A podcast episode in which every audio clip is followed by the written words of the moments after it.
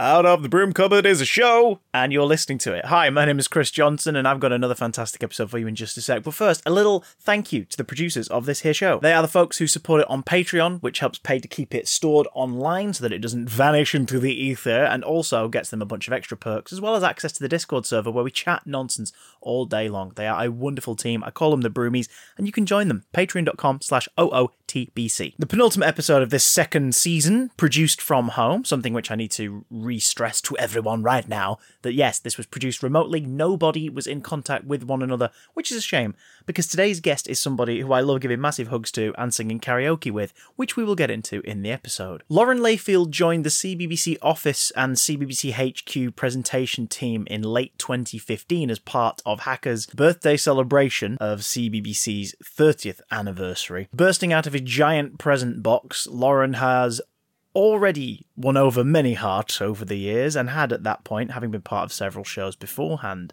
To this day, she is cheering people up on Capital FM every early morning. People who start up early, people who are going to work before six o'clock, tune into Capital and check out Lauren's show. She is a breath of fresh air. But also, as of this recording intro that I'm doing right now with my mouth and microphone, Lauren has recorded an entire series in a COVID safe environment COVID safe way with all those specs and whatnot of The Dog Ate My Homework, the panel show formerly fronted by Mr. Iain Stirling, guest last series. Lauren has taken over, which is, again, pretty significant.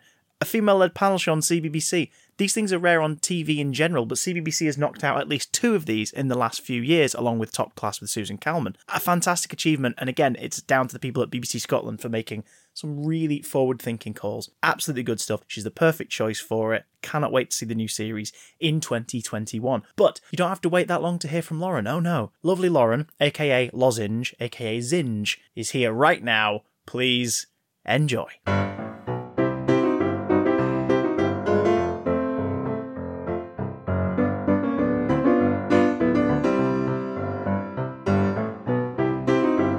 Pick it up in post.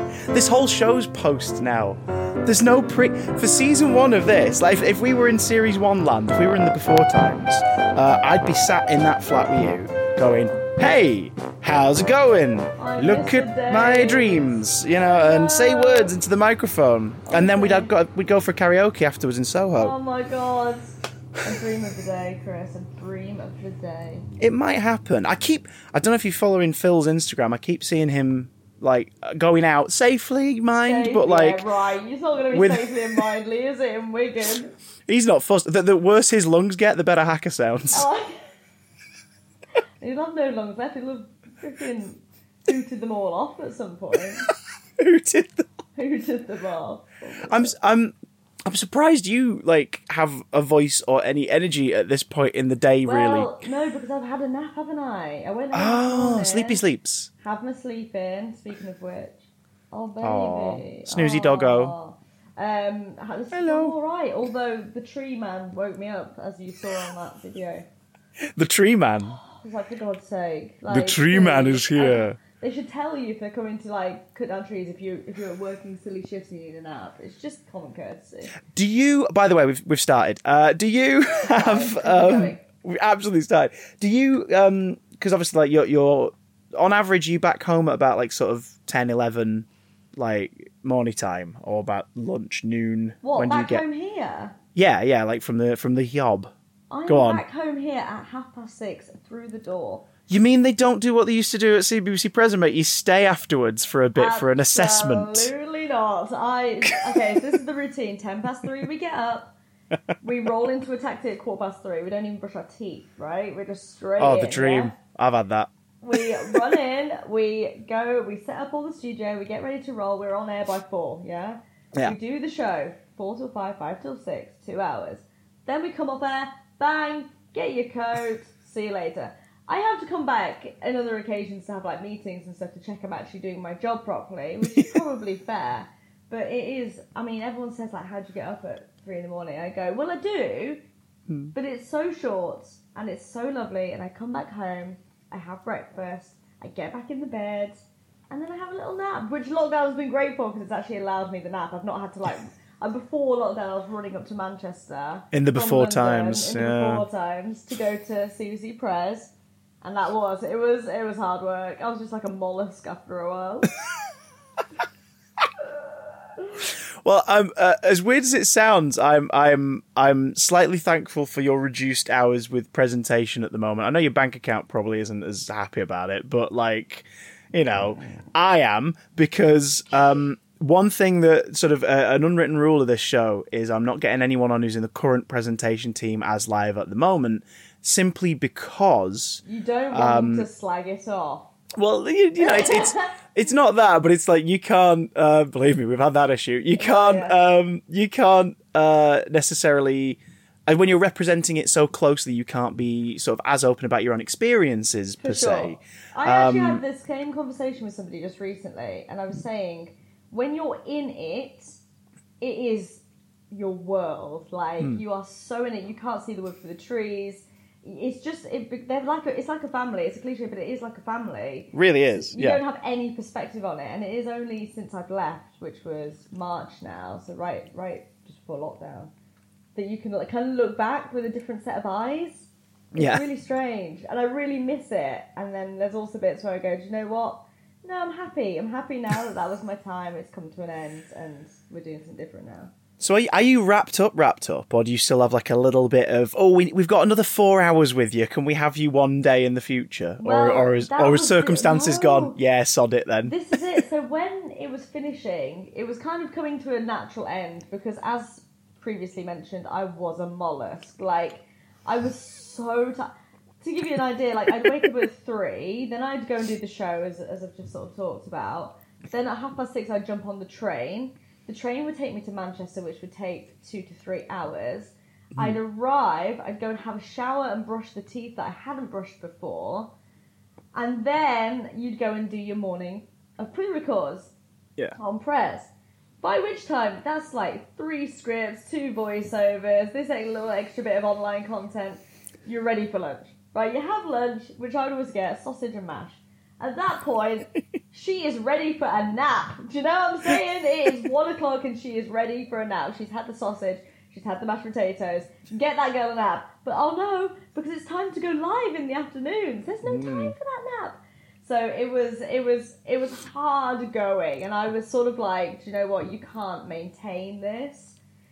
You're Well, gonna have to just you got to make a call, Yeah, unfortunately, yeah. in that because like the, you know, the the the and uh, never never be never be brainwashed by bosses into believing this is a philosophy, but there is a level of of um privilege of like, oh my god, I can't believe I get to do these two jobs. Oh my God, it's like that's very cool. double Um, paycheck, mate. Yeah, but at the same time, as you're going out of Newsround, you're basically in human time of like, I should be getting my last like cup of tea or a glass of wine, wrapping up, watching Yes. some telly, going to bed. I mean, this answers Connor Gilmore's question. Connor Gilmore asked, "How busy was your average day whilst working at HQ Hideous, and. Capital at the same time?" Um, because I mean that it's that is a Herculean effort, and I know some people might go try working down a mine. It's like yeah, sure, different skill sets, different applications of effort.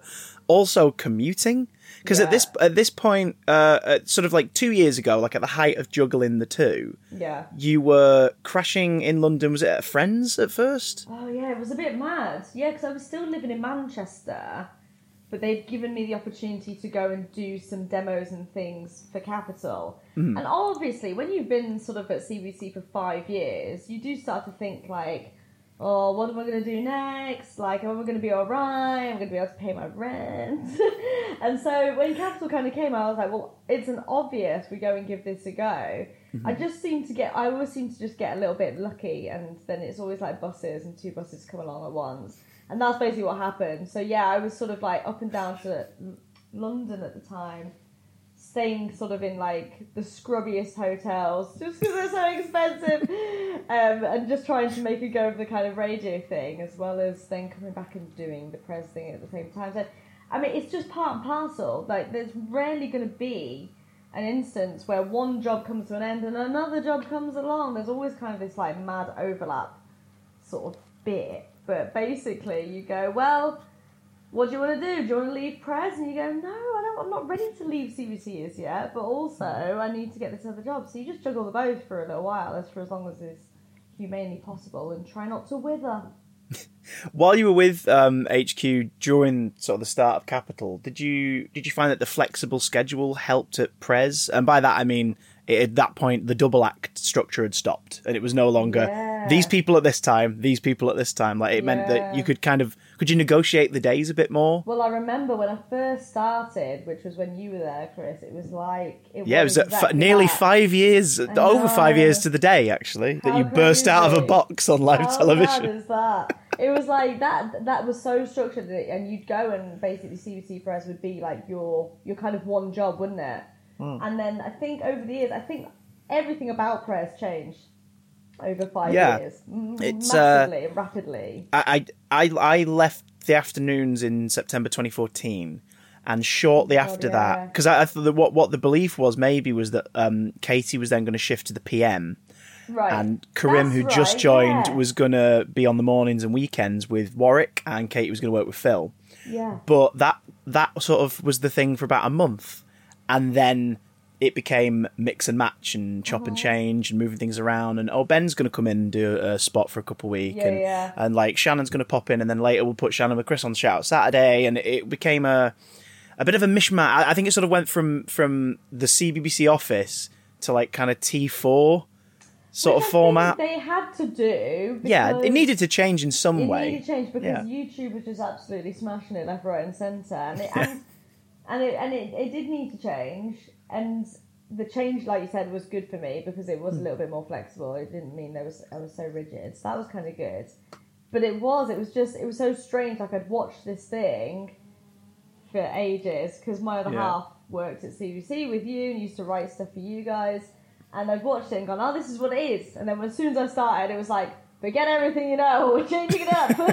Which is always the way, isn't it? But Things are moving, kids. Yeah. It's HQ now. I mean, it's Yeah. it's the same room. It's just purple. It's HQ now. Deal with it. I did like the redecoration actually. It was weird. I watched some old footage of like times previous. It looked really dark. Like it was really like Oh, yeah. purple and It's weird. it was really bright and it was really cool. It was like a temporary holdover. Do you remember there was a while where the office was still the office, but it Mm-hmm. was now it was pur- really dark purple, and the corridor was still kind of there, and it was a bit like this is. I mean, I know white and green might be a bit plain, but this is a bit. I mean, can we give it some color? Like Yeah, just then they something. did all the new logo and stuff. It was really nice actually. It kind of it made it all sort of really. It was kind of like grown up but fun still, which I quite liked. Exactly. I mean, that's the that's that's kind of where you want to hit with presentation. Really, we've we've talked before about on here about the fact that if kids want to know what's coming up next, they can press the I button on their remote control. Oh. You guys are there effectively as DJs in Vision. You are Yeah, there to keep everyone around between the tracks, or in this Yeah, case, yeah. programs. Keep the conversation going. You know, maybe have the occasional sketch parody thing like that. Just sort of hold the you know hold the attention because Yeah. the internet is the like you said primary uh, comp- competitor to to uh, entertainment for all ages. So to be like, no, stick us on at this time, stick with us. Yeah, yeah. We're going to entertain you. We're going to make you laugh. And uh, you know, aside from presentation, I want to get back to presentation because we have a Mm. few questions about it. But I mean, you've you've you've splattered your face across iPlayer, as it were. Like you have been in. I think you've been in more shows collectively where you've been a focal point or a lead um, than any presenter in recent generations on the channel. I think it's because I'm cheap, Chris. I think that's what's going on here. You know, like No, it's because you. It's because you're good. The budget of the shows is a completely separate factor. Um, you talk. Oh, I mean, I maybe one day I'll tell people how much I was paid to do the voiceover. of Whoops, I missed the bus. But I don't think it'll be today. Um, we'll save that. We'll save We'll that. save that. We'll save that for the last episode when I'm just like I'm setting fire to the mic. Bye, everybody. but um, but like you, you know, I- Ed Ed Petrie's probably the the previous one who's been attached to the most sort of spin-off yeah. shows. Who's been a a a broom cupboard alumni who's gone on to make programs, and you kind of started before being a presenter and carrying on because correct me if I'm wrong. Your first program for the channel was Whoops, I Missed the Bus. I did Whoops and Miss the Bus, which was, if anybody who doesn't know, it was a sort of vlogging show, but reviewing sort of CBBC shows, a little bit like a Harry Hill type thing. It was a really good idea. Um, it was it was it was a solid like kind of we need to we well, we need to compete with the internet. Well, maybe don't or do Yeah. a TV version a TV of a vlog of a review Yeah. that will have more resources. It was, it was good. Um, it was a bit of a nightmare because I was essentially just like this one man band, so I was like Yeah. writing it, filming it, editing it, just like did the whole sort of thing like myself. Which I think at the time, although it's, I look back and I go, well, that was a bit of a ball ache. At the time, it was really good because basically it meant that I had full ownership of it.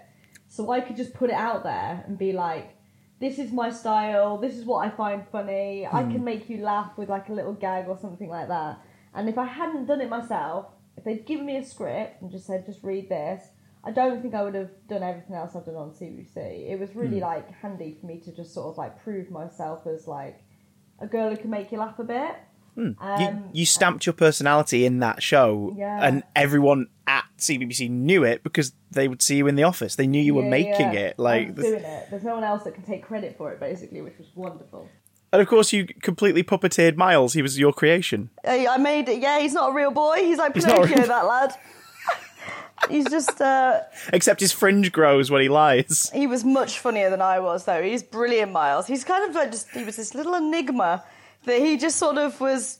He was kind of just really quiet, but then he just like made these really cool, like, arty films.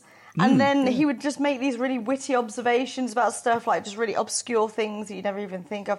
Just and then now he's just dis- sort of disappeared into the ether.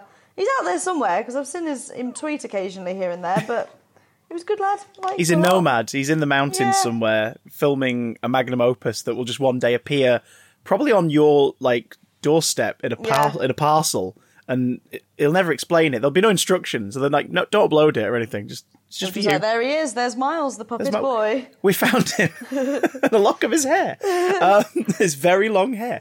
Um, so, like, Whoops was, you know, I mean, talk about self shooting. Like, it was like ninety percent of that entire production for a stretch was just you in, in Yeah. controlling that whole thing. Um, and then you know it starts to develop a little bit more, but then the call for Dengineers comes through. Yeah, so that was mad. That was like I was doing this blogging thing. Didn't think much of it. I was just happy that I was sort of like allowed to be really creative for like a bit. That was really nice. And then I can't remember if it was it was either Jenna or Annette, who are two of the bosses at CBC. They got in touch and they said, "Oh, we'd like you to do a, do an audition for a new CBC show. We think you'd be really good for it." So I was obviously like, oh my god, this is great, this is exciting. I went along and like basically every CBBC presenter, female, was there at the same time. We kind of passed each other in the corridors. We'd all been invited to audition for this job. And um, and I remember Lindsey Russell was I bumped into her into the toilet and she said, the co-presenter's there who's going to do it. And I was like, all right. And she was like, do you know who it is? I was like, no. And she was like, it's Mark Wright. I was like, Mark Wright off of Towie? she was like, yeah. And I was like, okay, fine. And I knew it was like a, a design show. It was like a den kind of show, but I didn't know much about it. So I walked into this room and the audition was basically, there was a tent on the floor, Mark Wright off of, off of Towie, and a camera. And they said basically like, build a tent with Mark Wright. I just, I stopped and I thought, this is it, isn't it? This is what children's TV is like. This is how mad it gets. I'm building a tent with a lad used to go to what's that a place called the Sugar Hut in Essex. Like, what is this? But yeah, that- like I don't know. I must have been really good with the tent pegs because I got the I got the job. that kind of says it because they they didn't they didn't ask anybody in that they didn't know they didn't ask anyone in that they didn't think could do it. Yeah. do you know what I mean? So it was more a case of well, we just sort of have to see who's got chemistry with Mark. Yeah, yeah. Um, make him build a tent, I suppose. like Yeah, I that's a guess so. den of was- some kind. And it is that, isn't it? It's about chemistry with somebody else. It's like if you can build a tent and make it look marginally entertaining with somebody, you're probably onto a good thing. And and it was. It was like I mean, if you'd asked me if I would have got on with Mark Wright, having watched him on The Only Way Is Essex years and years previous, I'd probably gone. I don't. I think we're different people, me and Mark Wright. But he was just the nicest guy. Just uh, just such a lovely boy, and it was just like a real pleasure to work with him for a couple of years. and that's the thing as well. The, the show was not sort of a fleeting thing of let's oh go on let's see, maybe this will work. Let's see. Yeah. It ran for quite a while, and as far as I'm aware, like it's not done. I don't Is it? Like, I know, done, I know you've you, you've you've set sail from that ship, but it's Yeah, it's so I did four series. yeah. Picked up the BAFTA, didn't we, for best entertainment? Don't want our bones. Um, and then and then Capital came along. So again, it was the same situation. I was like, I can't juggle both of these things. It was like Um, the- this cannot be achieved. this cannot be I, achieved. I have to kill my darlings. Yeah, Sorry, exactly. good day. This, that, this has been the really sad thing, just to go on a slight tangent. It's so sad to like say goodbye to things like CUC prayers and Dengineers and stuff because they're such fun to do, but you just can't. There's not enough hours in a day. But It is a yeah, weird anyway, one yeah, it's still going. I think I understand. Like, I think the pandemic has obviously got in the way of filming and stuff. But hmm. I heard that they were doing some garden episodes this time. We- We're going to be building y'all a bunker. Yeah, exactly. Yeah. Who wants a nuclear bunker? Get your request in. Jessica wants a COVID lab den to try and help find the vaccine. Okay, well, You're on. You're in love. young minds, imagination. Here's one for you. Obviously, like we both have friends who still work within, like you know, the shows and presentation and things like that. Yeah, so yeah. You, you you kind of learn through osmosis about what's happening and and and hear about this that and the other. Do you find yourself that emotionally invested in Prez that you still sort of check back every now and again, even even if, if not live, just like look at the clips on on their feeds and stuff Oh and go, yeah. what what's going on? Oh, that would have been fun. Or Yeah, yeah. oh no, I would have been shit at that and things like that. It's hard not to kind of look at like your like your successors and see like oh, what are they doing today and like we know Rhys and it's so lovely when I see like a clip often it's actually not about sort of what's gone out on air necessarily so it's not the mm. actual proper stuff that's been put on socials I just see something like the other week I saw Karim was having a go at Rhys because Rhys only has a one egg omelette. And I just thought, oh my god, I miss stuff like that. Just stupid, just stupid stuff like that. It was just like, we'd, you'd go on all afternoon about a, an egg. Do you know what I mean? Like, it was Yeah. just that kind of environment that would breed these like really silly conversations and I just look at that and I go, oh, I miss it. Especially because like the way I departed was just such a damp squib. So the week mm-hmm. My contract was coming up basically the week we went into lockdown.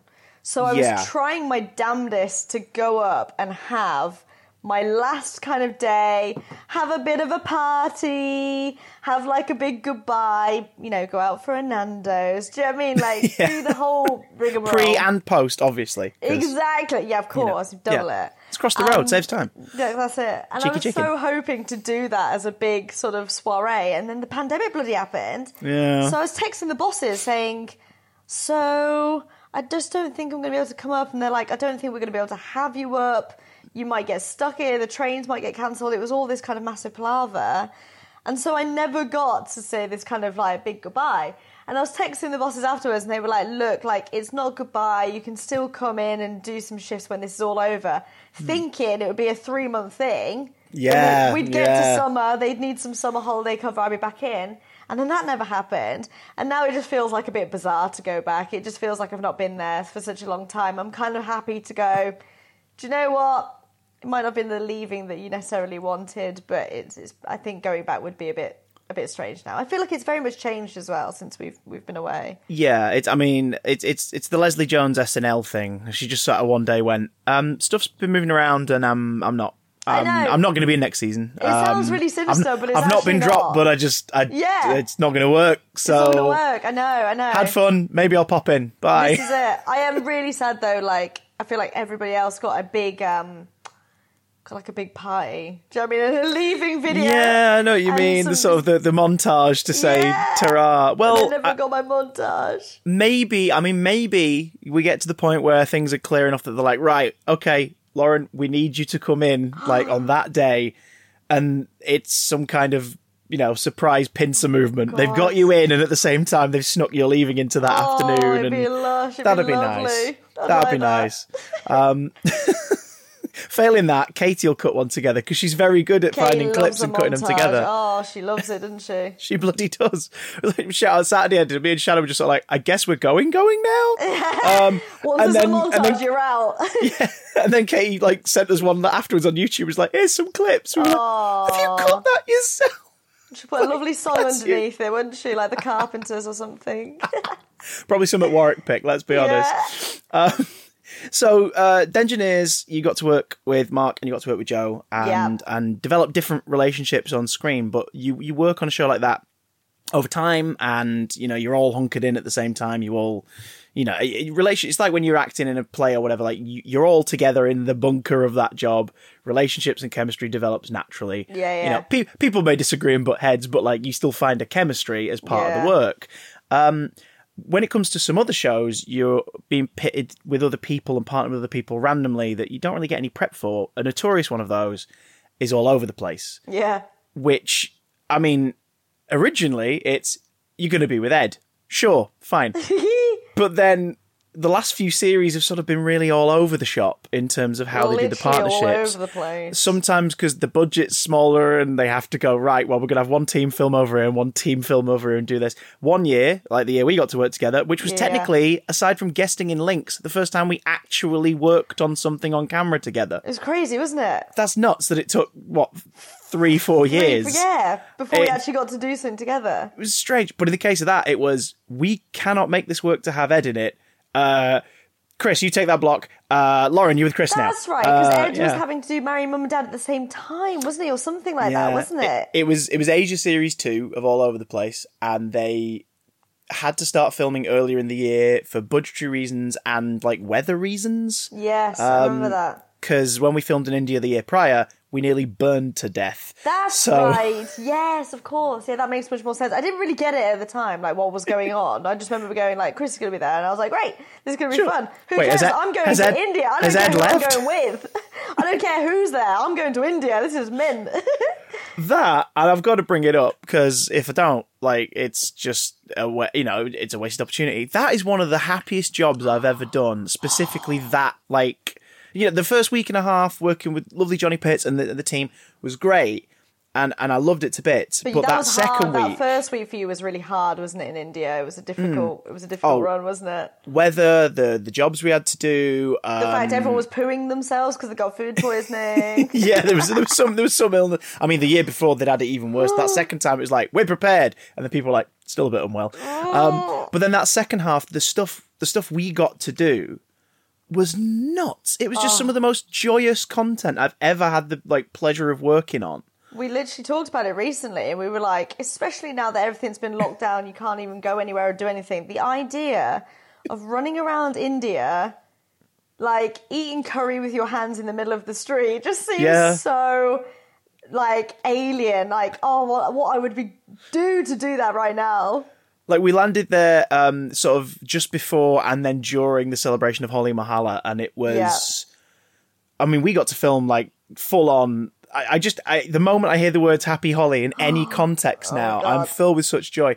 Sort of uh, for those who may not have seen the episode, but with the people who listen to this, I, I'm pretty sure they've seen it. But just in case, what was that day specifically like filming? So, like, I remember we got up and they were like, "You're off to do Holi Festival," and I was like, I'd seen stuff about it. I knew it was going to be great, but I was not prepared for like what a day we were about to have. So we kind of like got ourselves together. Like, we met, we had a breakfast, and we got ready. We kind of we were changed, didn't we, into like white t-shirts and things. Uh, yeah. No, oh no, that was later end. in the day. That was yeah. later, yeah, yeah. Yeah. So we were in the kind of like our, we were kind of on teams, weren't we? So we were like red team, blue team. We were kind of in our respective outfits, and we were like, we know we're going around a certain bit of uh, Delhi, Delhi or Mumbai, was it?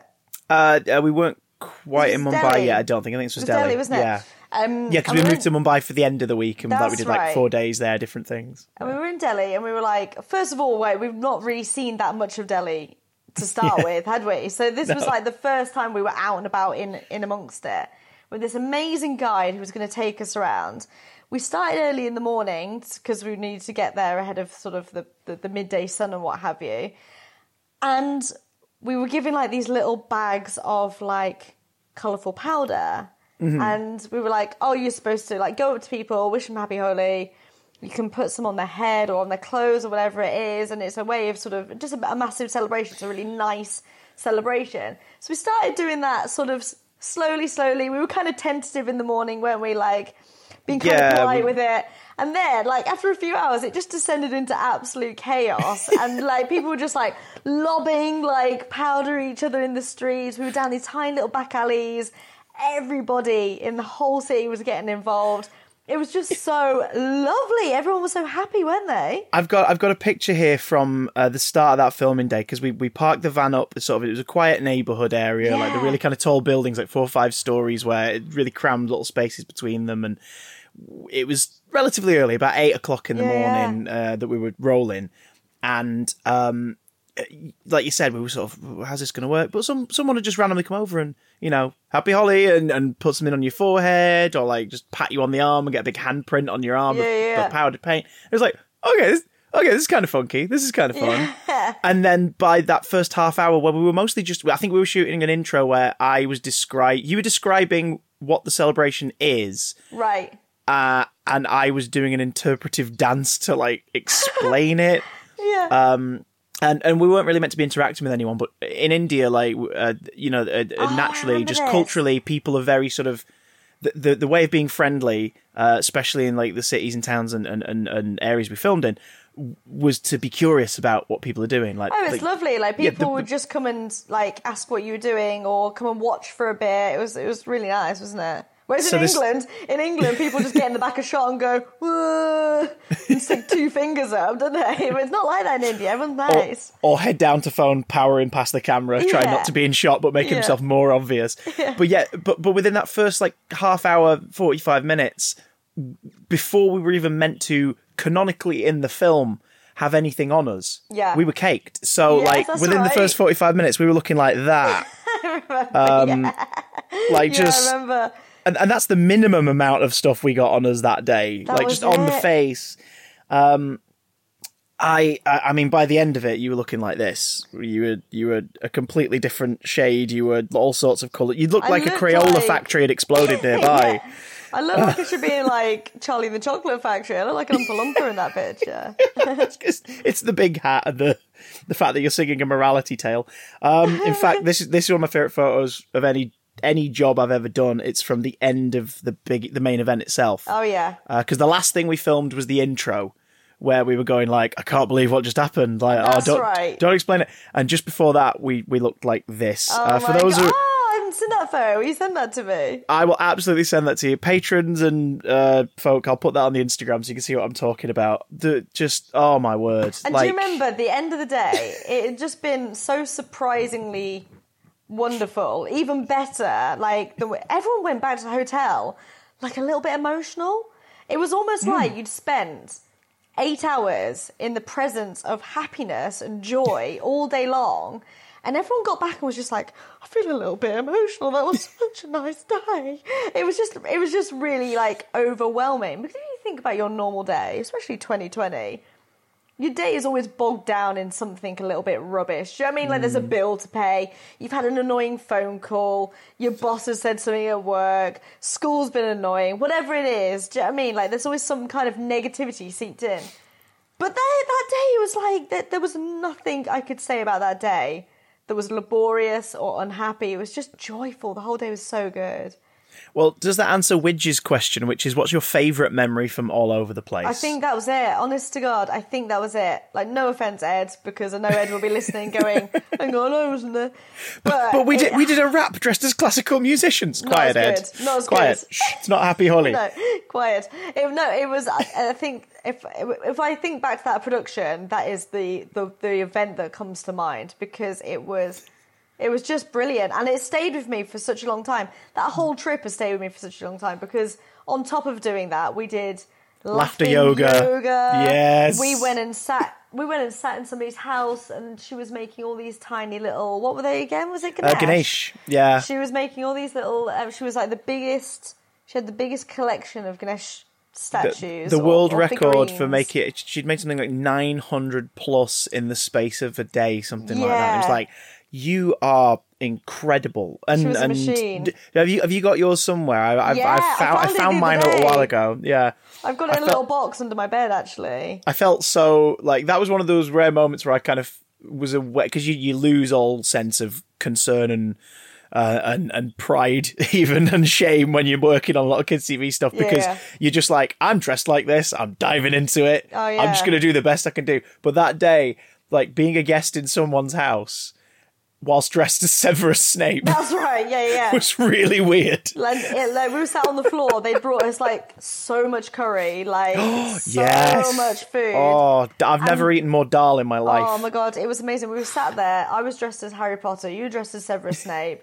In India, it was boiling hot. We were surrounded by curry, sat on the floor. We, they bless them. In India, they continue to feed you, and to say no mm. is kind of a little bit disrespectful. So you just keep Yeah. eating, which is, I mean, it's a wonderful thing. But we were like, we've got days filming to do ahead of this. We're going to be absolutely KO'd. And it was just, it was just bizarre. You look around, you're just like, what is this? This is ridiculous. What are we doing? This is how this is how we're earning our money today. Like what so a good. weird and wonderful way to make a living this day. We went to Bollywood. We went to we yeah, we went to um SJ Studios in Mumbai and invaded copious sets and, and, and I mean there was like a medical drama that was was off for a couple weeks. So we just like flung around with a gurney Yeah. uh, in the corridors of this medical set, hoping that we didn't break anything and get in trouble. I mean, what? um, I mean, a ridiculous oh. opportunity. How many? How many millions of people in India may never have the chance to go to Bollywood? We were so lucky to go along and see. You know, what is that? Is the biggest movie industry in the world? Like, Mm-hmm. it's crazy. Yeah, uh, Tollywood is Tamil. Uh, I Oh, can't do remember all of them now. that, Luke? That was that was Um, tough no, I to can't do. remember them either. Do you remember that? We had that little verse, and it's the quickest song verse, and it was basically about all the different regions and their own versions of Hollywood and Bollywood. It was, and you you had to we had to sing it so quickly, and do you remember Mm. it took us must have taken us thirty takes to get it right. It was one of those where we were like, "Can we like? Can we just sort of if we do it in singles?" Yeah. Can you maybe figure it out later? It's like, well, we kind of need to get at least one pass with both of you Like, singing it. Do we have to? Okay. Good luck. Take number 17. A crowd has now started forming of crew members for a film that's shooting around the corner. As these two like randos from the UK just going, um, Oh my god! And my Uh, memory is we'll like get a it fish. right. It's bad. My memory is is bad. There's no two ways about it. I can't remember anything. oh come on like you you you will absolutely have a better short term than most especially when it comes to Prez, like because you were sort of in that crossover, weren't you, where it was full scripts and then it was note versions. Yeah, yeah, yeah. Um, what's that? I've got to ask about that because this is this is completely new to me. I'd never had that, and it's weird to even think of. Um, what was that transition like? Going from so you've got a three minute link of live TV, Yeah. and you have four to five pages, and you know there's room to improvise, but you have to hit these certain beats, and and it's usually done like like seventy percent of what's on the page makes it out of your mouth, Yeah, yeah, yeah. like into the link, and then suddenly, no, now it's a page and a half, and it's just bullet points. And maybe a specific line leading into a VT or something. yeah, yeah. Go. What was that transition like? I kind of struggled with it to be honest, because in my mind, I think having a full script sort of means that it's all really been thought about. It's got like a really like clear idea. Um, you know, you know that like a like a there's going to be a gag that's written, so you know that like the gag has been thought. And you know, I just felt like there was that kind of. Re- it made me feel like I was doing proper telly, basically, when mm. when you had a full script. On the flip side, it was a nightmare for me because, as I said, my head's like a sieve, like nothing stays in. So when I mm. first started, I used to panic. I was like, I used to forget stuff all the time. The gallery, the producer in the gallery used to be amazing. He used to literally like give me like in my ear, just tell me like, now you've got to say this, now you've got to say this, and just remind me of what it was because I couldn't retain anything. So it was a bit of that and a bit of that. Do you know what I mean? So when when we lost all the scripty kind of stuff, I felt like, oh, that's a bit of a shame. And it's a shame for the people writing the scripts as well, because I think that script writing opportunity then disappeared in large. Yeah, because a lot kind of the researchers who work at CBBC Presentation, a lot of them like are from a, either a comedy background or are aspiring comedy writers. Yeah, and, I think it was a shame to um, Hmm. lose that for their sake. It was kind of nice. You know, w- there's not many places where you get to write scripts. Mo the Half is a comedy writer. Um, and that's where he started writing scripts properly for the first time. And that's I mean, kind of, it's kind of been lost a bit.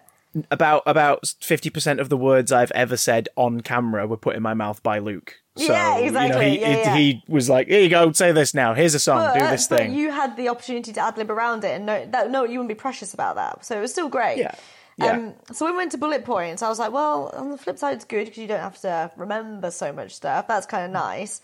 But I did feel like it maybe made things a little bit more, uh, maybe a little bit more repetitive. You kind of, it was kind of a similar script. You're kind of relying on your own um, saved tropes and, and lines to sort of kick in, I guess. Yeah, Like- yeah, like- that's it. And your muscle memory kind of kicks in. You sort of just do, you know, what you, especially if you've got like a day where you're a bit tired or Hmm. you've got a lot going on or something. You could see there's just mornings where it's just like, okay, we'll do this. Do you know what I mean? And then there was other name, days. Say a you thing, Got, you got giddy please. and you just went crazy and just did what you want, and then that got you into no end of trouble after that. But I found actually we were talking about sort of there's a lot of clips out there of me absolutely losing my mind, losing my mind with laughter.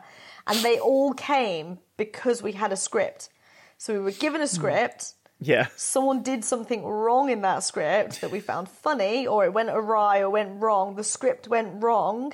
And that's where the funnies kind of came from. When you can do your own thing, it's not as funny because it's come from you. Do you know what I mean? You're not breaking any rules. But when you broke the rules of the script and did something out of the ordinary, or Hacker did something out of the ordinary or took you Well- by surprise, that's when you lose your head, and that's when it's the funniest. It's funny you should mention that because Chris Wood says, Zinj, when I need a good laugh, I watch outtakes of you and Phil on YouTube.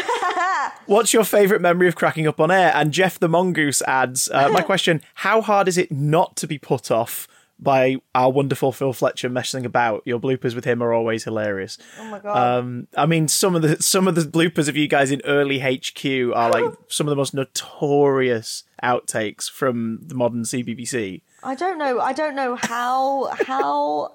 I think there was something good in the idea that when Phil, aka Hacker, laughs, it is one of the most glorious noises known to man on this earth. Because Phil, Phil will make everyone else laugh, but when Phil makes himself laugh, like it's it's just a wonderful thing. It usually it usually starts with like a yes, Uh, and you can just Yeah. you've, you've heard it, and you're like, Yeah. oh, no, He's he's gone, gone, he's gone, and I can't look at him. I can't Yeah. look at Phil. Yeah. I have to keep looking at Hacker on the camera. Exactly. That's exactly it. And you know he's gone. And once he's gone, there's no everyone. Everybody's gone in the entire studio. There's just something about it. It's ve- it was very very hard. We have we had so many funny moments. I'll give you a perfect example. There's a clip where we're watching something. I don't even know what the show was. It was a CBBC show. And we finished You, seeing the you clip. don't you don't have to plug them anymore. It's fine. you don't have to know, remember. they're, they're dead to me now. Um, you come off the clip, and it's me and Phil, and for some reason, we were supposed to say something like, "Oh, bless them, that's a bit sad," or something. And instead, Phil goes on a complete tangent and says, "They're just men," and I say, "What?" And he goes. They're just innocent men.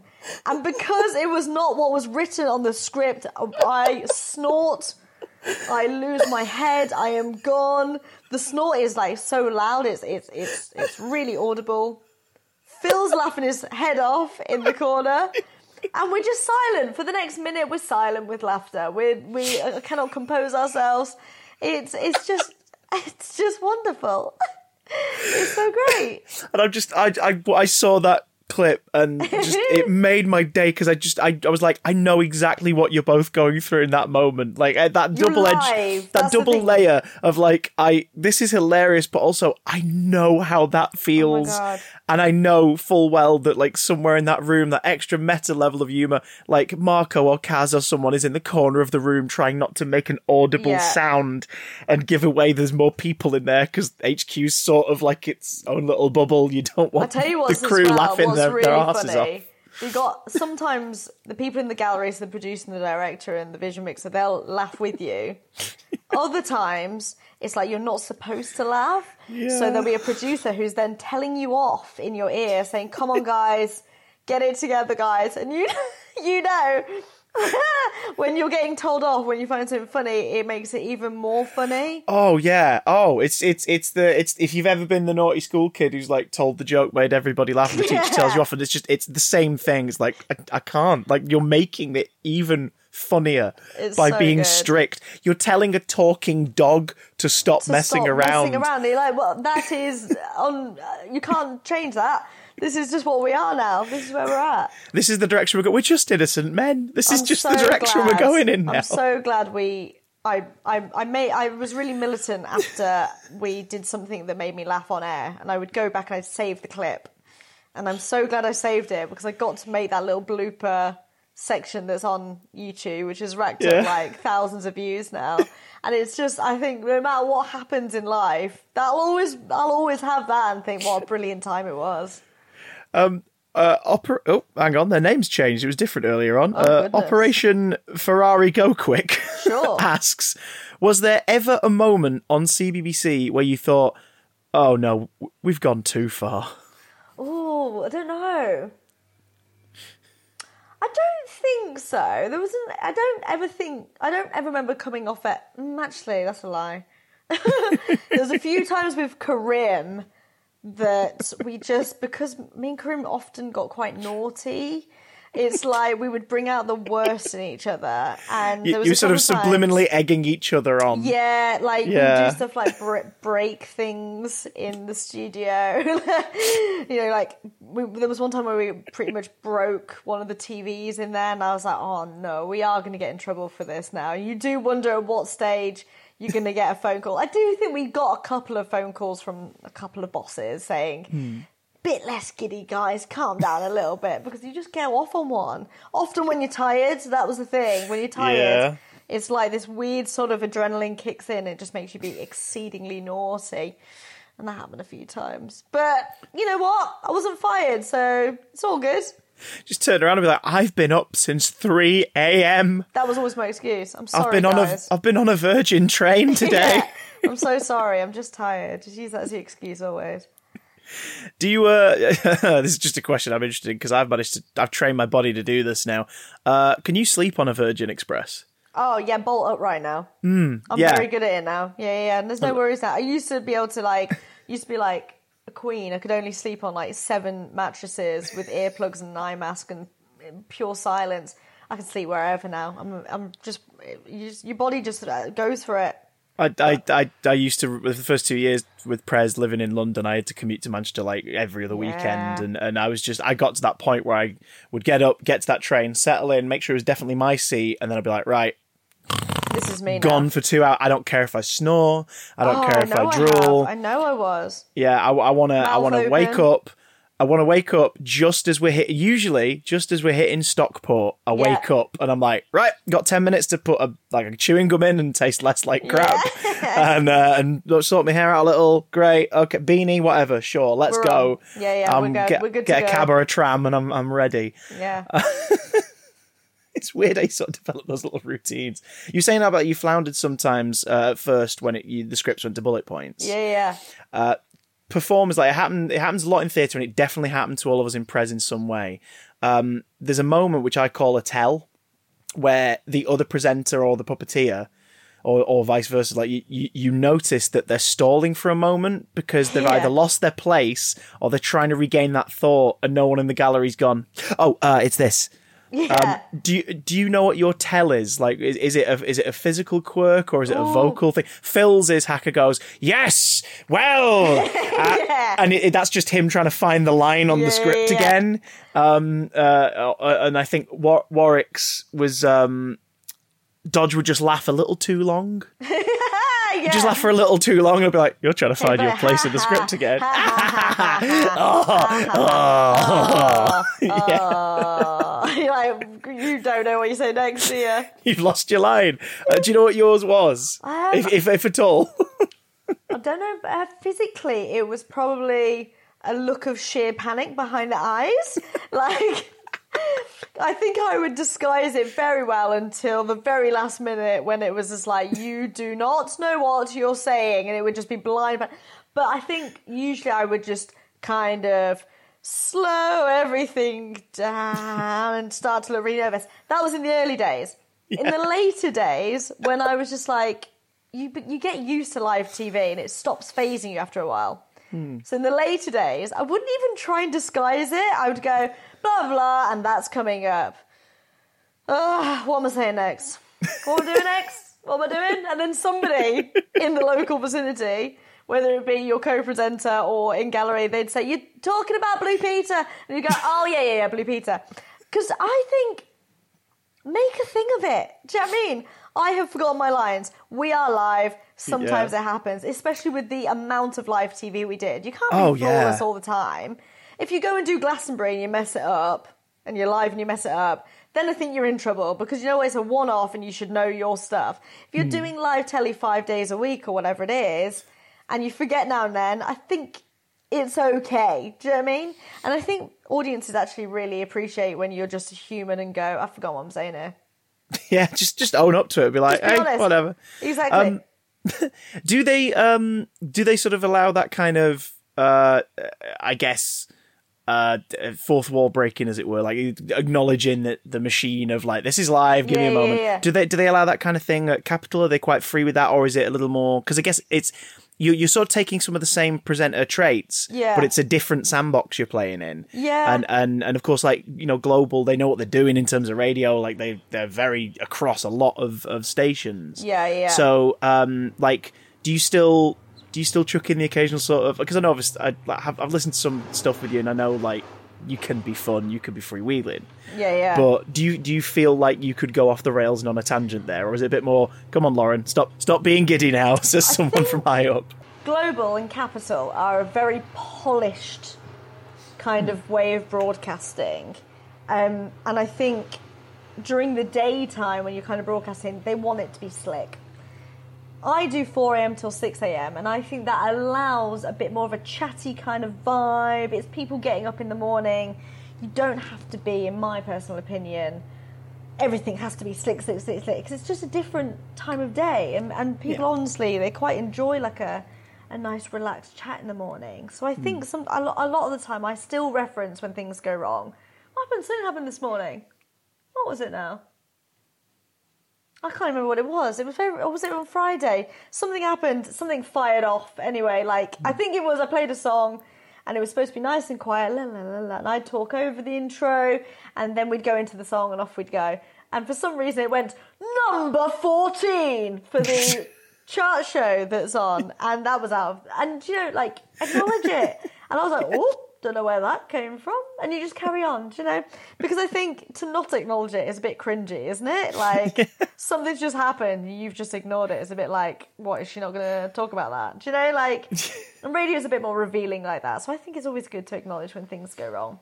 Yeah, be a bit more, a little more freewheeling. It's funny you should say that because I just suddenly remembered that uh, Luke and I did a cover shift at Salford City Radio once together on a Saturday show, and we started playing a Queen track, and a minute in, it just stopped for some reason. Just stopped, like a myriad or whatever the system was. It just completely stopped. We were like, volume up.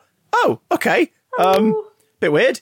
Uh, we'll start that again. Pretend you didn't hear the last Yeah, minute, absolutely, and yeah. uh, we'll just rewind time a little bit. Let's Yeah, go. yeah. It's- You kind of have to, don't you? You can't just sort of go, um, hit a thing. And, and yeah, I think it's boring if you if it's too perfect, isn't it? What was what was your very first presenting work? Like very first. I because I didn't really actively pursue it, but I guess I was roped into a mate's university project. Mm-hmm. They were media studies students, and they had to. This this is for TV presenting. They had to make a TV show. It's kind of like hmm. the one show and because I was doing drama at the time, they asked the drama department, "Will any of your present? Will any of your students come and pretend to be the presenter for the day?" So I went and did that, and after, afterwards, everyone went, "You were quite good at that. You should you should think about that." And I was like, "What do you mean you should think about it? Nobody just thinks about being a presenter. That's not what happens. Do you know what I mean? Like people like me, where I'm from, who I know, we don't just become TV presenters." But everyone's like, "Oh, you should give it. You should give it a go." But uh, I, I had no idea at that point I actually would give it a go one day. I just sort of had a little taste of that's what you do. Do you know? What did you back then in in in past Loddon? Um, right. was it was this was this college or uni? This was uni. Oh, this was in Lincoln. In Lincoln. Lincoln, Lincoln, of course. Um, uh, what what did Lincoln Lauren want to do? She didn't know. She just wanted a boyfriend and to get drunk all the time. Um, she had no career aspirations. the first couple of years, honestly, I didn't know. And I went and did drama, right? Didn't even really want to do drama. I just did it because I didn't know what I wanted to do, and I was all right at doing drama. And I thought it'd be really nice to go and do like something creative and a bit fun at university. I didn't want to like go and do a science or anything like that. So I did drama, but I had no aspirations of becoming a drama teacher or an actor or anything like that. I just went and did it. And it wasn't until third year, when the end of uni was looming and I drank enough to destroy a liver, that I thought, you know what, you should probably think about what you want to do next. And I'd always regretted doing drama, and I'd always uh, envied my mates who'd done journalism.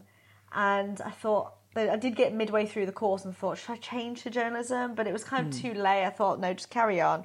I thought, all right, maybe I'll go and do journalism in some other form somewhere else. So it was only then that I started like tapping on the door of student radio and just went and did like a little bit of student radio to see what that was kind of like, and then started thinking about broadcasting. And then after then, I went and did um, a course in journalism afterwards. So I thought probably at that point that I was gonna maybe be a news reporter or something like that. Well, you kind of you kind of fell into both professions, really.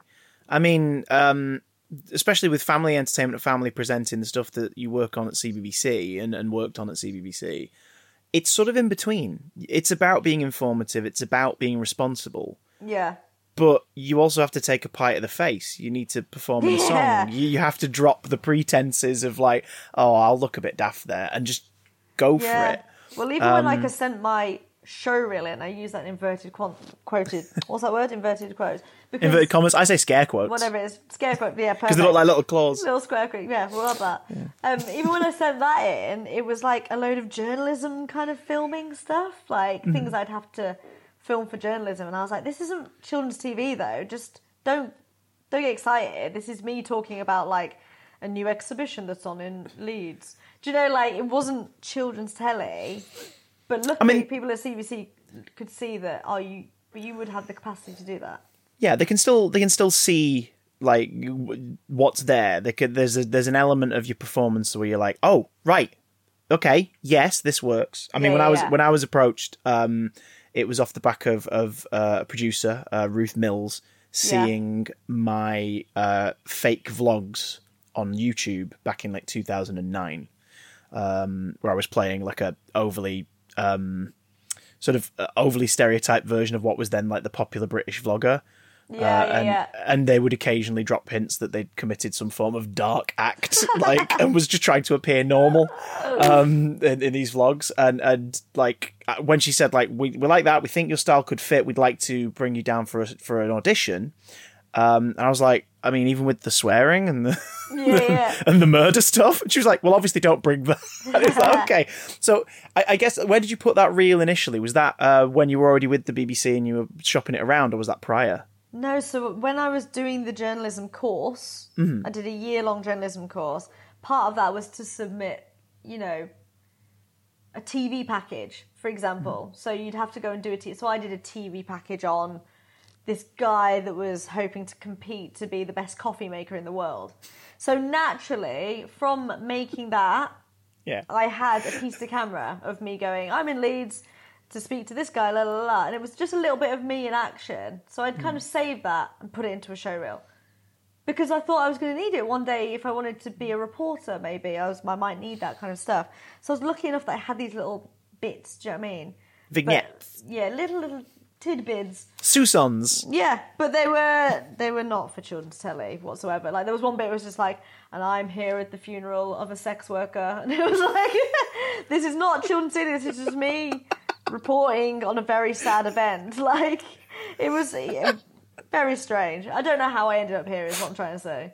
Mind you, that would be a very dark episode of Whoops, I Missed the Bus. Yeah, absolutely. Yeah. So this week, uh, I watched this report that was about the funeral of a sex worker. and, uh, Bizarre, it was in. Leeds, but don't worry, they made some great coffee. Honestly, Um, strange, really strange. But that was journalism. You just did all these like mad things. Like you could do really serious news reports about like a fire, and then the next minute you'd be like, "Oh, there's a fashion show for dogs." So like it, that that was kind of good. I'm really glad I did that because I think without that I probably wouldn't have ended up where I've, I've kind of ended up. Do you think there's an alternate universe where um, Lauren Layfield, the actor, is uh, is no, not in a million. Do, do I you think? Do I was do you think? rubbish. I'm no right. I'm I'm saying this as someone who's acted in sketches with you. You are not rubbish. I am rubbish. Like I just, I'm just. My mouth does a funny thing if I try and act. My eyes don't know where to look. I am not a natural actor. I just, I just, I wouldn't have liked it either. I don't think it's like a lifestyle. It's a hard lifestyle to be an actor, so I wouldn't have enjoyed it. I wouldn't. I wouldn't know because I'm not getting enough acting jobs Exactly. to qualify as an actor. Well, nobody is at the minute, are they? It's a, it's well, it's a, it's a weird, weird time performance wise out there, and I think it's important for those who want to, to present, to write, to uh, direct, to to produce, and, and everything. You know, to to to DJ, to create music, to be reminded of of the fact that it's always hard. Right now, it's extra hard, but it, it's always going to be hard. If you could, if you could sum up to someone who'd want to say, um, have a show on Capital or, or Heart or something like that, or someone who would love to be in CBBC presentation, do the Broom Cupboard, like tick that off their bucket list. What what would you say? What would you say to them in this these times of trouble? Not to put that much pressure on you, but what would you say to be like, hey kid, is is what you need to remember. Do you know I mean? I'd love to say something really like inspiring, but the truth of the matter is, I just it's not. If you're not going to work hard at it, it's not going to happen. That's just facts. Like I have worked really hard, like for ten years now, basically, and it and it kind of never stops because jobs come to an end, and you're like, well, what's next? You have to rework hard again. So genuinely, if you think there's a few people that sail through and they just have luck on their side, they're usually people with rich parents who can just sort of pay for their rent and stuff, and they don't have to worry about money. Do you know what I mean? But generally, the rest, the rest of us, you have to work really hard.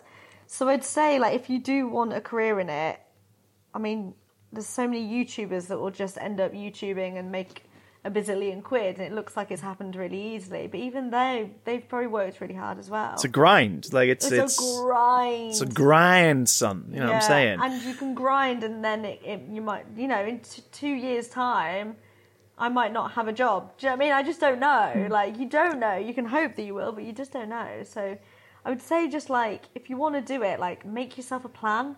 Make yourself like a five year plan. It sounds really like corny, but make yourself a plan about what you want to achieve and break it down into steps about how you want to achieve it and set yourself the smaller goals of how you're going to get there. So if you want to work in radio, for example, if you want a radio show, your first step needs to be, well, how do I sound on audio? I've had people message me in the past, right?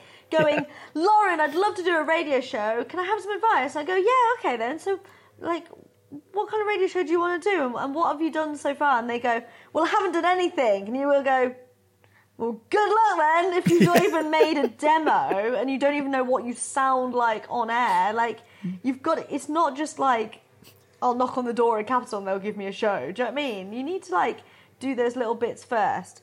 Do a demo, then do another demo, then send a demo to a friend to see if they think you're rubbish or not. Then do another demo, and then when you feel like it's good, maybe like knock on the door of like a local radio station. Do you know what I mean? It's gonna take Yeah. time, but you're just gonna have to do it bit by bit by bit. And then you never Grind, know. son. You never know. You never know. If you work hard at it, I genuinely believe like you will get there, but you do have to work really hard. I think. and if you don't put it out there, you will never know. Yeah. Yeah. Yeah. yeah exactly. I think it's also important to to to take him take uh, take to heart as well that like um if it doesn't click, if it doesn't work the way you plan, if it doesn't happen as soon as you imagined, that's okay. It's not you. You Yeah, are not yeah, the yeah. reason for that if you put in the work and you put in the di- the time and dedication.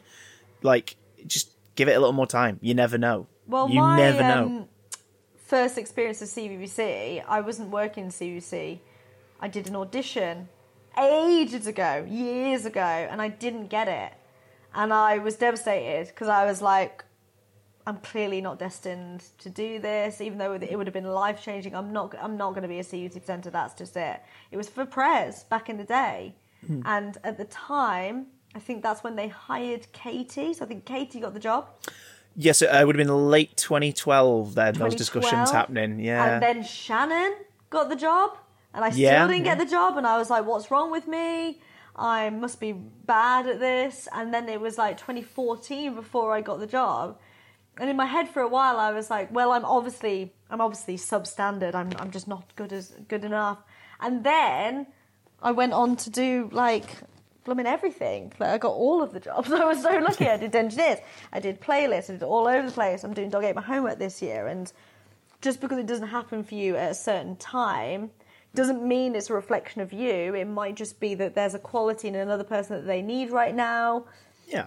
Um, you know, you might not be suited to that particular production, for example. They might say, do you know what? We don't want her or him for that, but we've got this coming up in a year's time that she'd be really good for.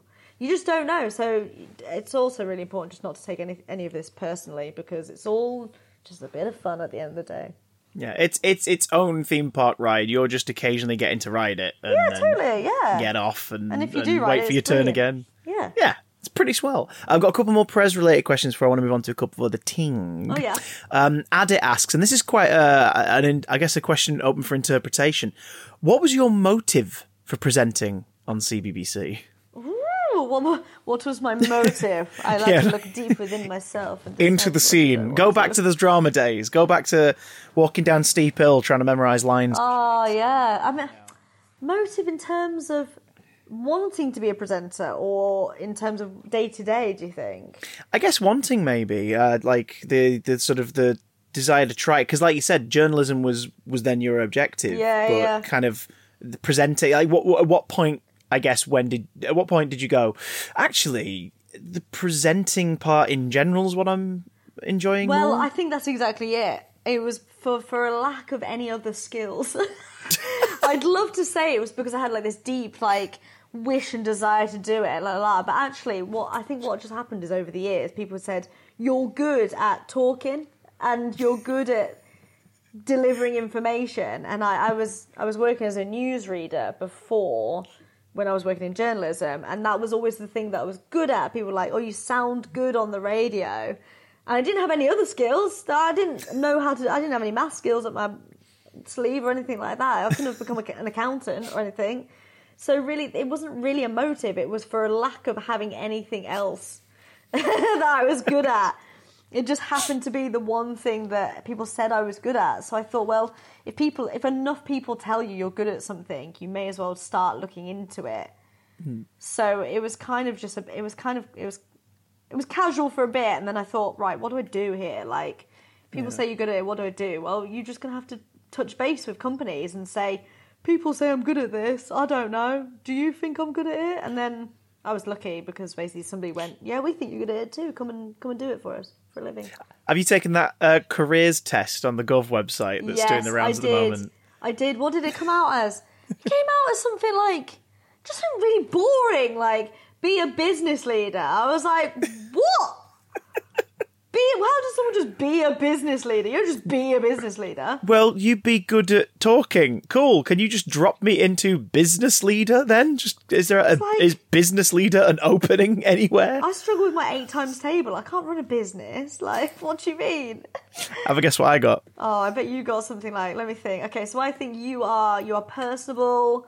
Um, you are- have got a, an intense attention to detail. I think you are destined to be a florist. No, my hay fever uh, got in the way there. um, no, I got I got team leader, What does that mean? which again is like what is that? What team? yeah, just show me a job where there's a team leader position waiting for a newcomer Yeah. to just be dropped into. And the second one was I have a, I have, I have a guess, but it's actor. oh, an So it's like of course. great. Yeah. I, I am I'm an actor, and I shall retrain as an As- actor. As an actor, fantastic. Cheers, guys. Thanks What much. on earth? Team leader as well. Like what? You could be a team leader in, say, like Tesco, or you could be a team leader at a funeral parlor. Like very different jobs. Like All right, guys, busy day ahead of us. Uh, Jill, you're on embalming. Fantastic. Uh, Richard, could you do us a favour? I noticed that there's sort of still a little bit of bloodshot in, uh, no. in, in, in, in, in Graham's eyes over there. Just sort of like, we, we, just get a shot. You know, Tipex, Tipex, will be fine. yeah, yeah, yeah. Um, we got this, guys. Okay. Oh, let's dress up corpses. Like, it's just, it's, It's not really. weird. Doesn't work. Um, Rebecca says, Hi Lauren, are there any CBBC programs that you would have liked to have appeared on or present but didn't get the chance to? Oh, I thought I wanted to do Blue Peter for a while.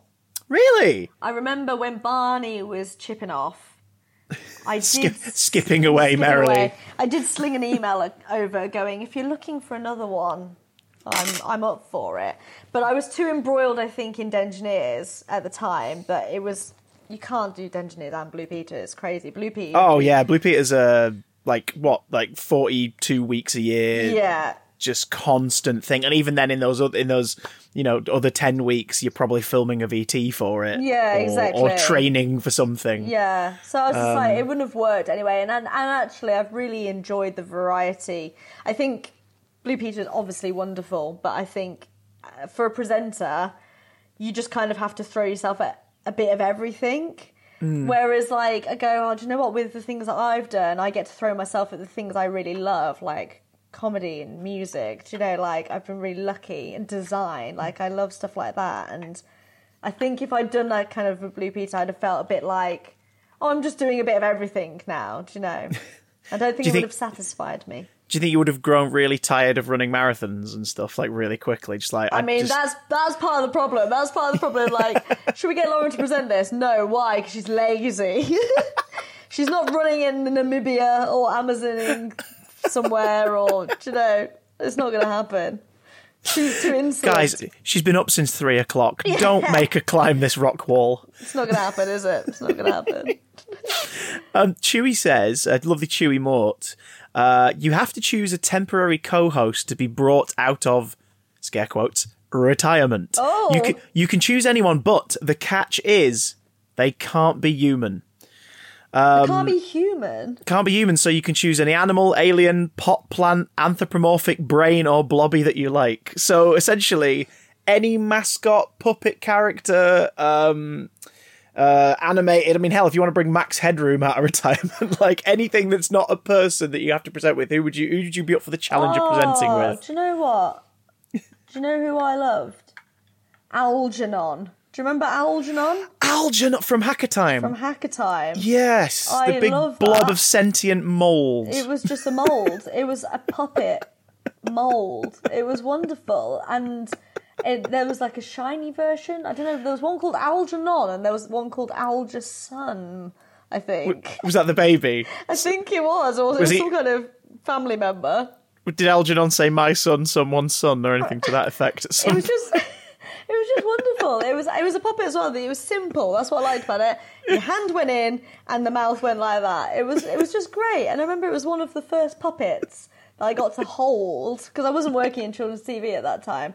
And I just felt very maternal towards it. Like I wanted to like sort of put it in my top and pretend I was pregnant with it. It was just very there was something very round and lovely about it.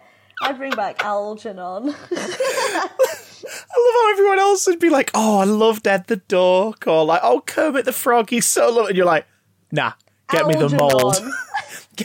get me, get me the mold with the bulging eyes and all the drool coming out of its That's flank." People go like, "Oh, you work with puppets in children's TV," and they go, "Oh, yeah, but yeah, you work with an aardvark, you work with the duck and stuff." And the things that people know, people don't know this. Sometimes you work with a mold, like Yeah. aside from aside from Dodge and Hacker, which Prez puppet was your favourite to do Well, like skits and stuff with? Funny you say that. I just went back uh, and cleared the loft this weekend. Oh yes, So the, the the eventual full move from Manchester to yes, London. exactly. Yeah, and up there we found a cardboard cutout, life size, that we have got of Wilf Bread Bin, the man, the No myth, way. the bread bin. Beep, beep, beep. Yeah, I mean, he's sort of horrible because he's got breathing difficulties. he does. He was trying to tell us. Honestly, he was He trying was to tell trying us. to tell us. He was trying to He- tell us what was to come. Yeah. he's like the original COVID. He's an omen. He was a he was a bread bin shaped omen. That's bizarre. Yeah, because I mean, I'm, I'm imagining Luke just took that from Hacker one day and brought it home. Yeah, like I don't know how it ended up coming home. They, they were raiding the uh, the set for things that were due to go in the bin, and we nicked that because we thought it was funny. It did live in the apartment for a while in in Manchester on full view, and then we got to about twenty seven, and we realised that we just need to this we need to grow up. You can't just have Wilf bread bin. Yeah, but they're collectibles, all your items in the shelves there. Really? I mean, They come are. on. They're like worth something. This was a piece of cardboard sticking out the side of the sofa. I was like, I'm a, oh, I'm a grown woman. Do you know what I mean? I shouldn't have a cardboard cutout of a puppet with breathing difficulties in my grown-up apartment. Like, grow up. Do you know what you should do? You know, if you hadn't like got rid of it completely, what you should have done is brought it out every Christmas. Like, oh, that's a great. Do you know that's a great? The idea. Christmas we Wilf. We did something similar to that. What went on top of our tree one time? Was it Stephen Greenwood or oh Harry Tonju? I bet. I bet it was a Tonju. It was like a tonju. It was like it was something like a. a uh, I tell you what it was. For Whoops, I Missed the Bus. For some reason, can't remember why. I made a family of toilet rolls, and they were so cute. I couldn't bear to throw them away, so they ended up on the top of the Christmas tree every year. there they go. There you go. Gorgeous. That's ridiculous. So uh, Algernon and Wilf are in your Yes. hall of Yeah, hall yeah. of. I wish I'd presented with I them. wish I'd presented with them. Yeah. I mean, talking about the earlier question, you ever wondered where things have gone too far? I'm still amazed Dave Colin Olives was on air for as long as he was, mentioning his bitter divorce. Fantastic. Um, oh no, he hadn't divorced Gillian, had he? She'd gone with the milkman. She'd gone out Oh, to get the no. milk because the milkman had stopped visiting and she never came back. oh no. So Well, come to your own conclusions about what happened there. you just draw your own conclusions. so merging your passions into the work you do, uh, uh, you brought it up, and I've, I've got to ask about it because it's one of the shows that CBBC makes that has had to. Uh, Sorry. Ducky, do you mind? Um, Come on now. Thank you. Hey, that was rude. That was a rude. Shh. If they bark long enough, they technically get a uh, a guest spot uh, mention Oh, in the description. girl. Thank you. Shh, shh, shh, shh. Okay. It's okay. She's very on edge at the minute, Chris. She's waiting for the plumber. That's it. I think she knows something's afoot. Okay. Quiet Something's now. adrift. Oh, there's a dog outside. That's what's going on. Shh. Shh. Shh. Good girl. Ah, It's okay. It's okay. The playlist is one of those shows that's had to adapt to the COVID world. oh God, yeah. because CBBC like produces a lot of constant stuff. Presentation had to go to nothing for a few weeks, Yeah. and then some pre-records, and then like Zoom presenting, Yeah. and, and then eventually, uh, as it is as of this recording, uh, COVID safe. Um, a socially distanced uh, recording in studio Yeah. again, um, but shows like sort of Max and Harvey's uh, Max and Harvey's FOMO, Blue Peter, and the playlist Yeah, yeah. had to adapt. Um, what's it like going from studio meeting artists you really like, your two jobs like crossover in a way that mean you're sort of like, this is my world. I know what I'm talking about, and suddenly it's like you got to keep talking about that stuff, but just sit on your bed instead and talk to a webcam. hate it. I hate every single part of it. In many ways, I hate what we're doing right now, Chris, because I hate Zoom calls. I just don't agree with them. I don't. I just. Oh, oh. It- What tell you what annoys me, right? Is when you're in person with somebody. There's, you just feel a warmth and an energy from somebody. Do you know what I mean? And you you speak about other things like how you've been getting on, like you know how was your journey here, what are you having for lunch, that kind of just pitter patter that we all do, which is kind of in, uh, inane and, and kind of boring, but also it's just human normal stuff. It's what- contact. It's con- yeah. yeah. And what I hate about Zoom is it takes away all of that. All of that it just kind of goes. It, everything becomes strictly sort of business. And when you're filming like with a celebrity, right? Often celebrities are a bit too big for their boots.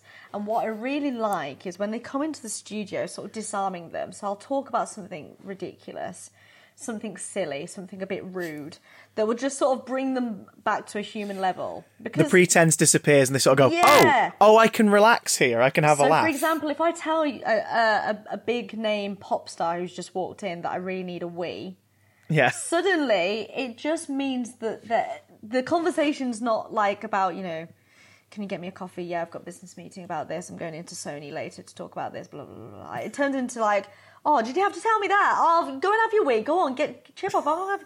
And it just, there's just an element of disarming people. And as soon as you hmm. do that, you get to see real people. You can't do that on Zoom calls. It's miserable. I also hate setting up the camera from home.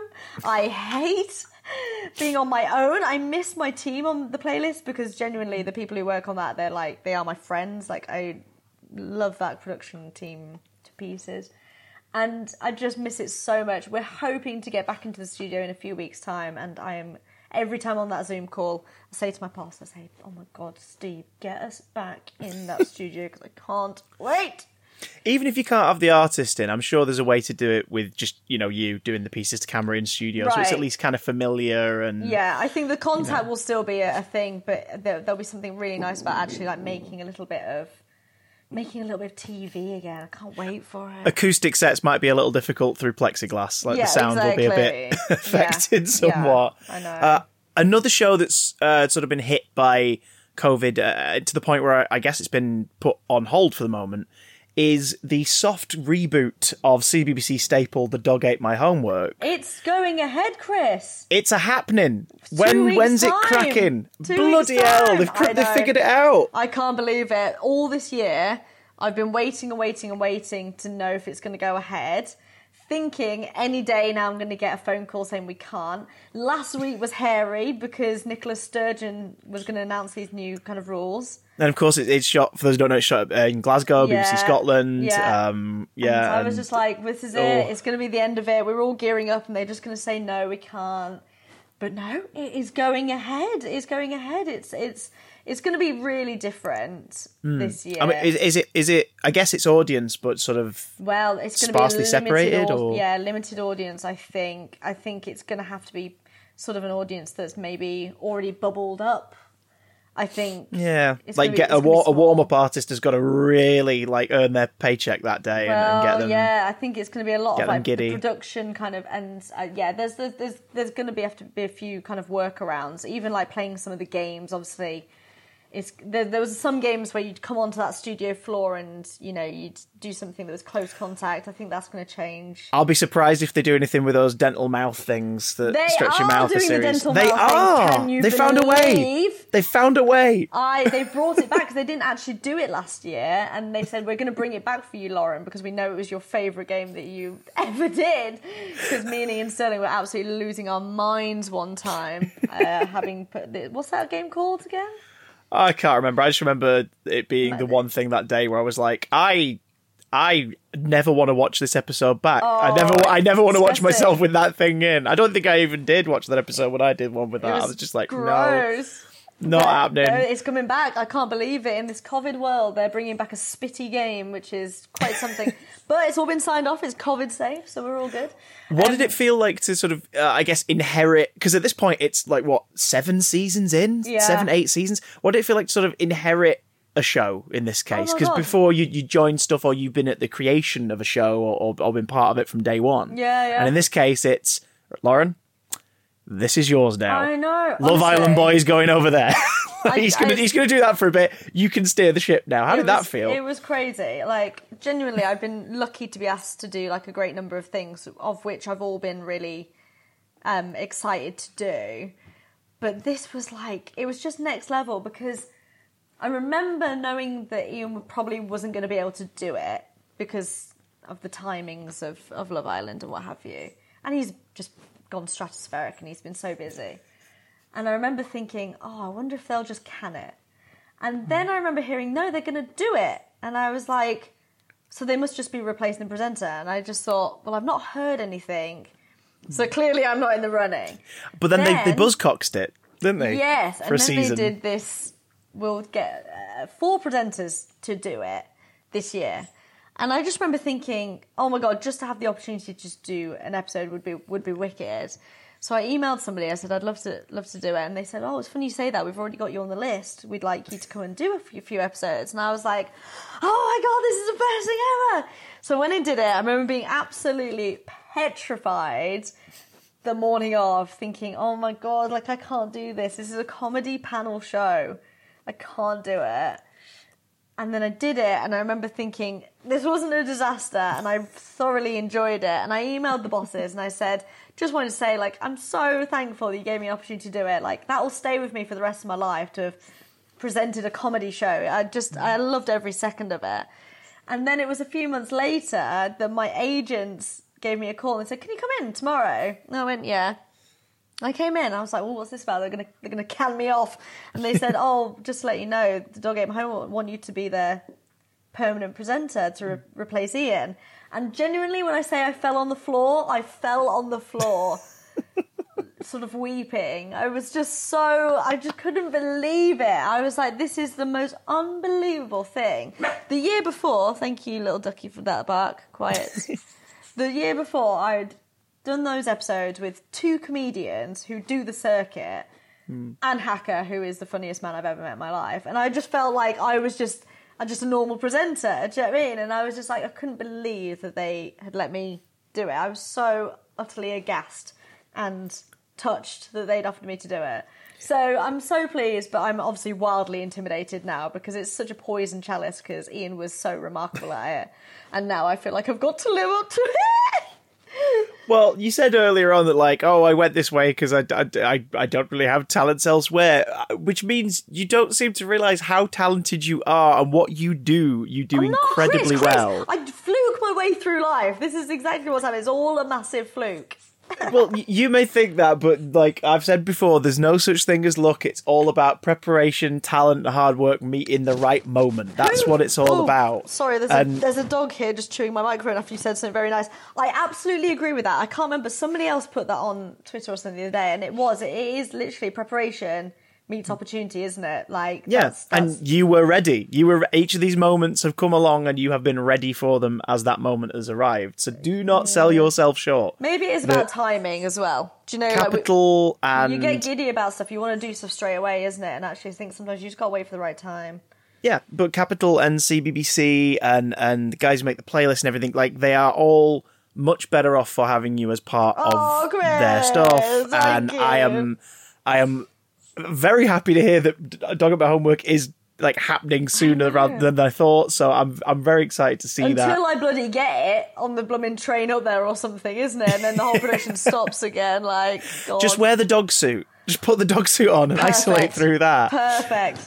Um, and also, I do, I do hope that we get to to see you do like one one last hurrah in HQ, if only for the fact that uh, as much as I love, you know, Rhys and Karim and Joe, too many men, too many, many Too men. many men, you know, too many, many men. need That- some more girls in here. For Um, sure. They, I, there was always a plan to have a new girl start, and I just don't know where that went or what happened, but they need more girls there.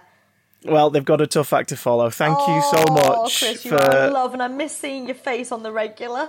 I miss seeing your face behind a karaoke mic at a, a a hovel in Wigan somewhere. Oh my god, I was talking about this at the weekend, saying one of the last nights out I had was when we went to that pub and did karaoke, and you closed the show with a big Disney number, and it was absolutely marvellous. Well, we shall sing again by Jing. Oh, I can't wait for it. thank you so much for joining me and imparting your wisdom. Um, Lauren, she's on socials. Go follow her. She's lovely. She's great. She's a good one. She's got a cute dog. The plumber's coming round. We need to wrap up. The plumber is coming round. He'll be here any minute. I'm going to chip off. Goodbye, everyone. Lots of love, Chris. Goodbye. Thank you for having me on your podcast. Thanks for saying yes. Lots of love. Um, and we fade out into I know I was going to say I'm doing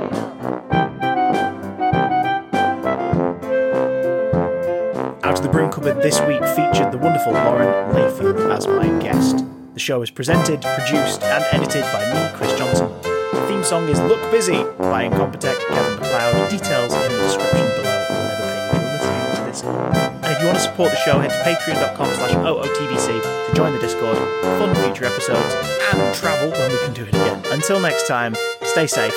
See you soon.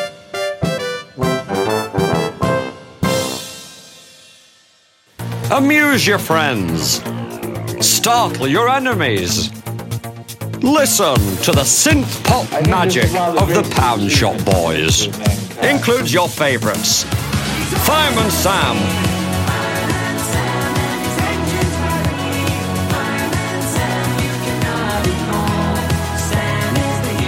Jamie and the Magic Torch,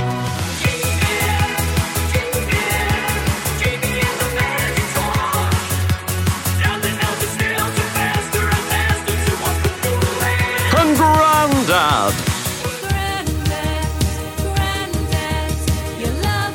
Pound Shop Boys Nostalgia. It's the ideal Christmas gift. Only £8 plus postage on compact disc. Digital download available too. The Northwest's premier synth duo. Great value, great fun, great quality.